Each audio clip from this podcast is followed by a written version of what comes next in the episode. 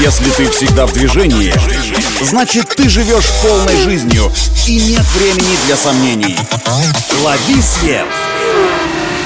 Свежие новости из мира моторов и автодорог. Программа «Автонавигатор». Только вперед!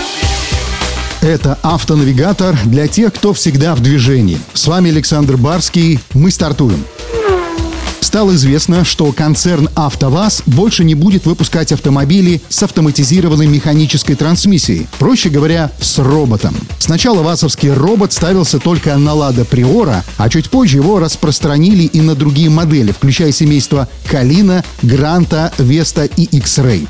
Теперь же все «Лады» будут производиться только с механической трансмиссией, и комплектации с роботом в условиях санкций можно больше не ждать. Причин отказа от роботизированной коробки передач на «АвтоВАЗе» не называют, но, скорее всего, виновата совокупность факторов, в том числе невозможность импортных поставок.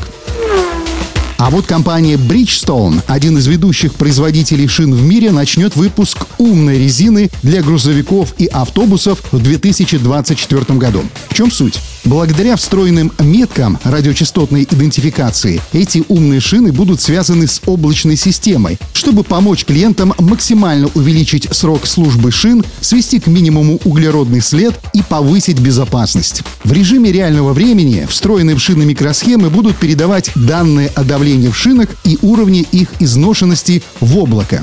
Первыми новые умные шины Bridgestone получат клиенты, которые занимаются оказанием логистических услуг.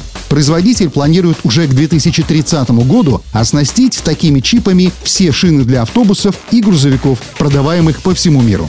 На этом делаем остановку. Удачи на дорогах и берегите себя. Программа «Автонавигатор».